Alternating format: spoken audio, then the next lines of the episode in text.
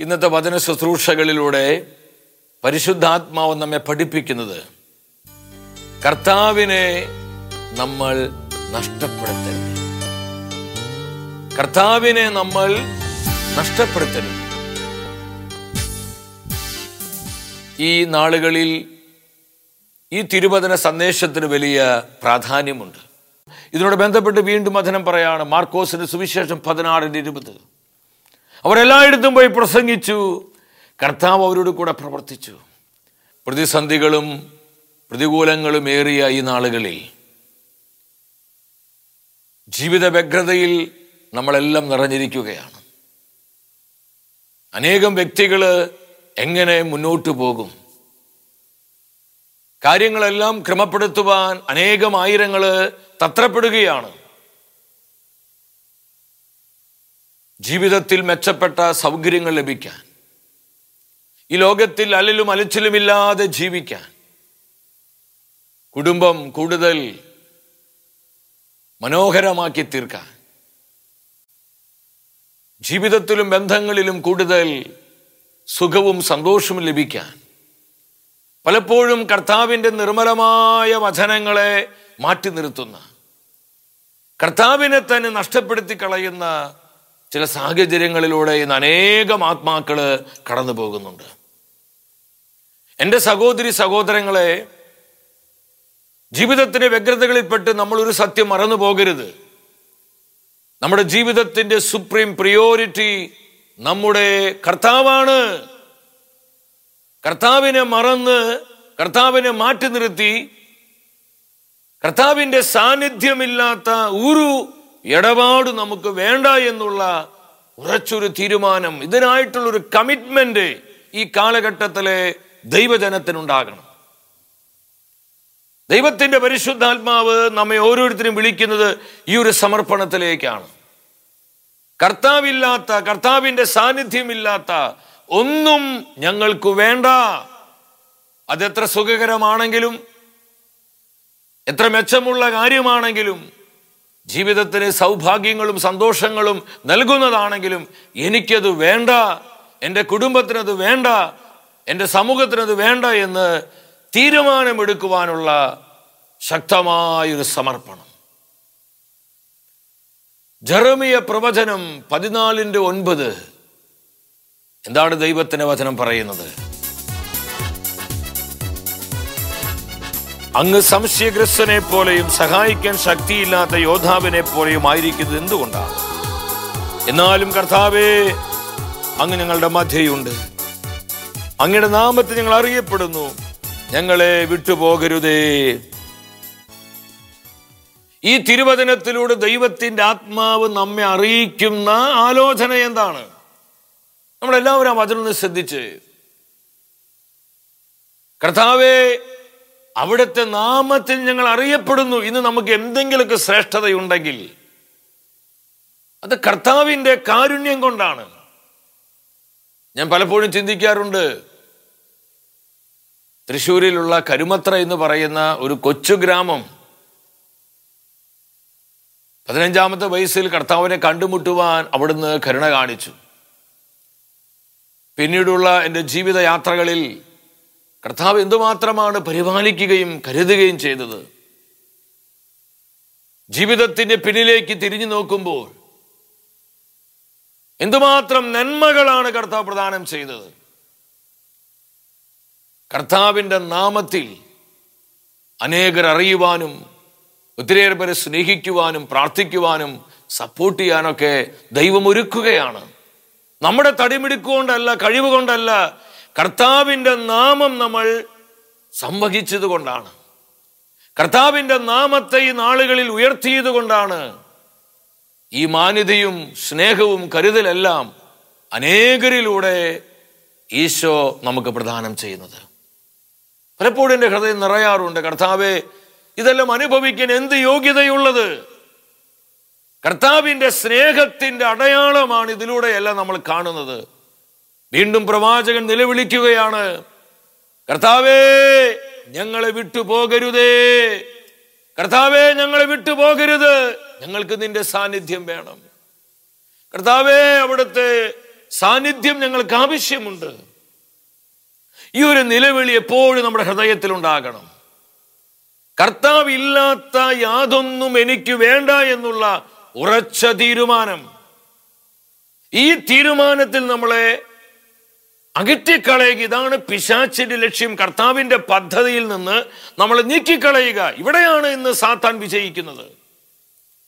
മരിക്കേണ്ടി വന്നാലും എന്തുമാത്രം നഷ്ടങ്ങളും സഹനങ്ങളും എനിക്ക് സഹിക്കേണ്ടി വന്നാലും ഞാൻ കർത്താവിന്റെ പ്ലാനിൽ നിൽക്കുമെന്നുള്ള ഉറച്ച ഒരു തീരുമാനം. ഈ ഒരു കമ്മിറ്റ്മെന്റിലേക്ക് എന്റെ സഹോദരി സഹോദരങ്ങളെ നമ്മൾ ഈ നാളുകളിൽ വളർന്നാൽ ബാക്കി എല്ലാം കർത്താവ് ഏറ്റെടുക്കും. നമുക്ക് എന്താ വേണ്ടത്? നമ്മുടെ കുടുംബങ്ങൾക്ക് എന്താ വേണ്ടത്? നമ്മുടെ മക്കൾക്ക് എന്താ വേണ്ടത്? ആത്മീയമായും ഭൗതികമായിട്ടുള്ള എല്ലാ വിഷയങ്ങളിലും കർത്താവിന്റെ ശക്തമായ ഇടപെടലുകൾ പരിപാലനം അനുഭവിക്കാൻ ദൈവം ഇടവരുത്തും. എത്ര പേര് ഇത് വിശ്വസിക്കുന്നുണ്ട്? എന്റെ ജീവിതത്തിൽ കർത്താവ് ചെയ്ത നന്മകളുടെ വെളിച്ചത്തിൽ പങ്കുവയ്ക്കുന്നത്. എന്നേക്കാൾ എത്രയും അനുഭവങ്ങളുള്ളവർ ഈ ശുശ്രൂഷയിൽ പങ്കെടുക്കുന്നുണ്ട്. എന്റെ പ്രിയപ്പെട്ടവരെ നമ്മൾ വിശ്വസ്തയോടെ കർത്താവിന് പിൻപറ്റിയാൽ നമ്മൾ വിശ്വസ്തയോടെ കർത്താവിനെ ഉയർത്തിയാൽ നമ്മൾ വിശ്വസ്തയോടെ കർത്താവിനെ സ്നേഹിച്ചാൽ ഒരു സത്യം നമ്മൾ മനസ്സിലാക്കണം. നമ്മുടെ കർത്താവ് വാക്കു പറഞ്ഞ് ചതിക്കുന്നവനല്ല താൻ ആദരിക്കുന്നവൻ ആദരിക്കുന്നവനും തന്നെ മാനിക്കുന്നവനെ മാനിക്കുന്നവനും തന്നോട് വിശ്വസ്ത പുലർത്തുന്നവരോട് കൂടുതൽ കരുണ കാണിച്ച് അവരെ പരിപാലിക്കുന്ന ദൈവമാണ് കർത്താവായ യേശു ക്രിസ്തു ഹല്ലേ ലുയ ഈ ഒരു അവബോധം നമുക്കുണ്ടാകണം. ഉൽപ്പത്തിയുടെ പുസ്തകം മുപ്പത്തി ഒൻപതിന് ഇരുപത്തിയൊന്ന് പൂർവ ജോസഫിനെ കുറിച്ച് പരിശുദ്ധാത്മാവ് നൽകുന്ന സാക്ഷ്യമാണ്.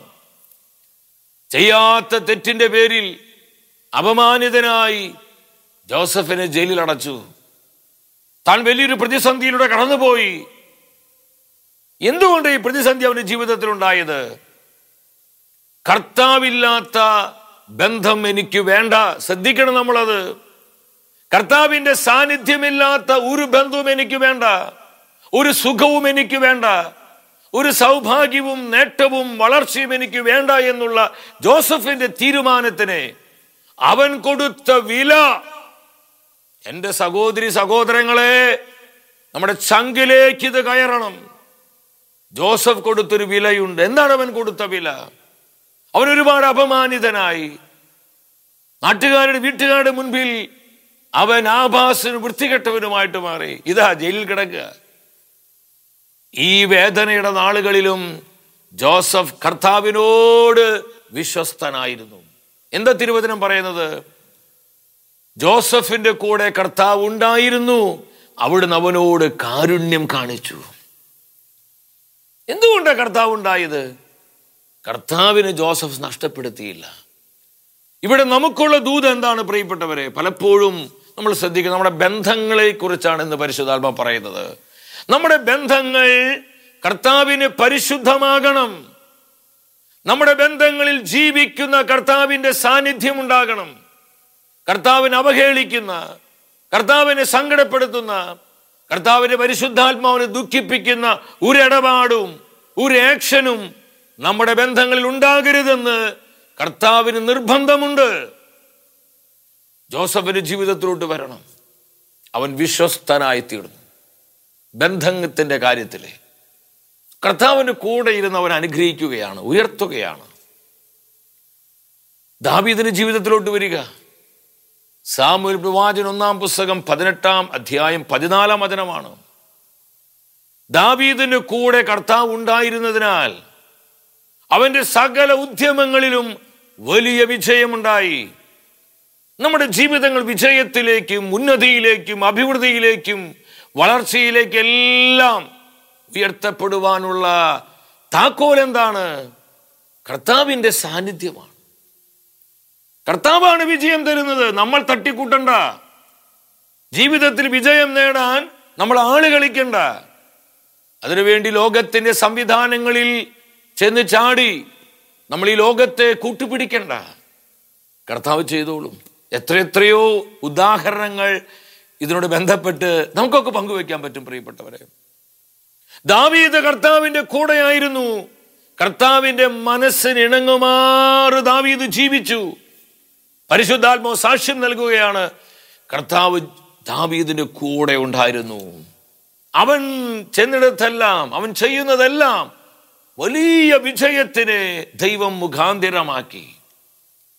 കർത്താവിനെ നഷ്ടപ്പെടുത്തുന്നൊന്നും നമ്മുടെ ബന്ധങ്ങളിൽ ഉണ്ടാകരുത് പ്രിയപ്പെട്ടവരെ.